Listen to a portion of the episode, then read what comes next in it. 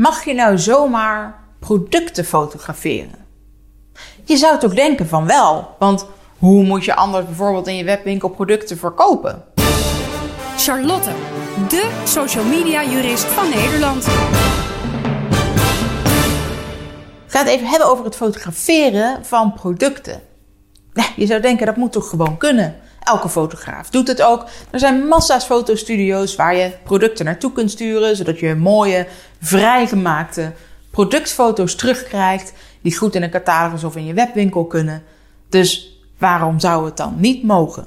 Nou, omdat er op die producten gewoon auteursrecht rust, meestal.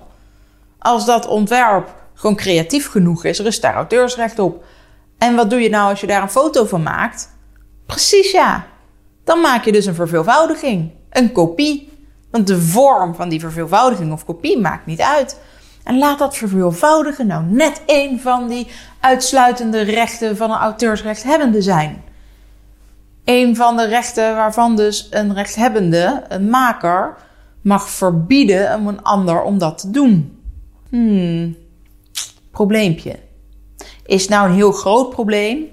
Nou ja, kijk, meestal niet. Als het een gebruiksvoorwerp is, dan moet dat natuurlijk verkocht worden.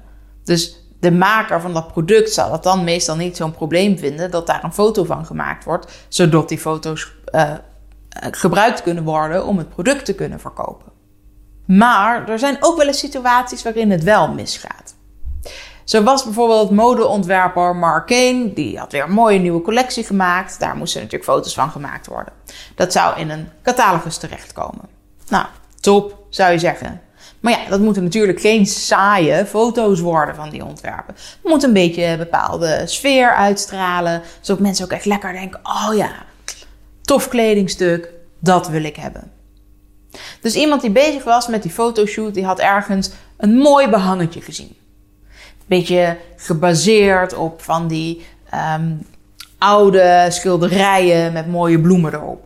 Maar het was daar geen kopie van. Het was wel echt zelf gemaakt, zelf bedacht, zelf geschilderd, etc. Dus hop, een paar van die behangrollen gekocht. Muurtje mee behangen. Top! Dus modellen voor dat muurtje gezet. Maar ook een stuk van dat behang, althans een foto daarvan. Gewoon los, zonder er tekst erop, zonder er iets mee gedaan te hebben. In de catalogus opgenomen. En veel van die modellen die stonden weliswaar voor die wand. Maar dan leek die wand eigenlijk wel een stuk belangrijker dan die modellen zelf. Dat werd dus een rechtszaak. En ja, die werd gewonnen door de ontwerpster van het behang. Het was namelijk zo prominent aanwezig dat het allemaal zo erg om dat behang draaide dat dat gewoon een verveelvoudiging was. Dus een inbreuk op het auteursrecht.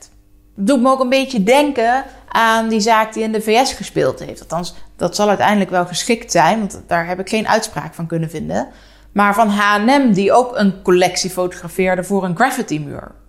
Daar was die muur opeens ook een stuk belangrijker dan de kleding die je zag. Sterker nog, dat model stond bewegend in beeld en soms zo erg in allerlei gekke krommingen door het springen en het doen, dat je die kleding nauwelijks kon zien. Het waren eigenlijk vooral sfeerbeelden. En de graffiti was veel belangrijker dan de persoon die op die foto's te zien was.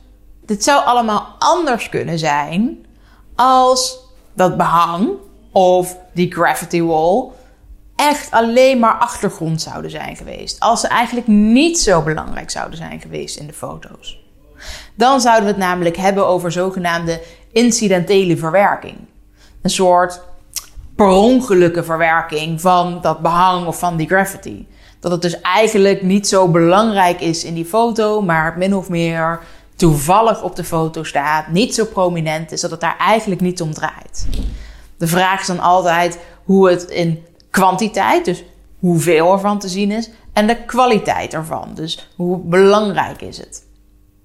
Nou ja, als het dus niet zoveel is en niet zo belangrijk, dan is een incidentele verwerking die gewoon mag. Zo kan dat dus ook met allerlei andere producten zijn. Als je een foto maakt met mensen aan een dinertafel bijvoorbeeld, dan draait het eigenlijk om die mensen. Ja, dan is die tafel misschien wel mooi gedekt, maar ja, dan gaat het nou eenmaal niet om dat servies. Dus dan kan dat wel als incidentele verwerking. Maar maak je nou een detailshot van die mooie gedekte tafel, waarbij het opeens juist wel draait om dat servies, dan kan dat juist wel een verveelvoudiging zijn. Dan is het geen incidentele verwerking meer. Nou ja, wat is nou het risico dat dit mis kan gaan? Over het algemeen niet zo heel erg groot. Ik zou me daar als webwinkel in elk geval niet per se druk over maken. Zorg wel dat als je foto's aangeleverd krijgt van bijvoorbeeld je leverancier, dat je goede afspraken hebt over het mogelijk gebruiken van die foto's. Hoe lang bijvoorbeeld. En of je het nog mag bewerken of niet. Want het gebeurt nog wel eens dat er dan wel licenties zijn afgesproken met de fotograaf van de foto's, maar dat er geen sublicenties verleend hadden mogen worden, of dat de licentie beperkt is in duur, en dat je daardoor toch problemen krijgt als je die foto's gebruikt. Dan kan het dus verstandiger zijn om wel zelf eigen foto's te maken. Goed, zorg dus vooral dat in principe iets op de achtergrond blijft, zodat het een incidentele verwerking is, dat je het niet te prominent in beeld brengt. Voor je webwinkel zou ik me daar niet zo'n zorgen over maken, maar voor andere foto's let daar wel even op.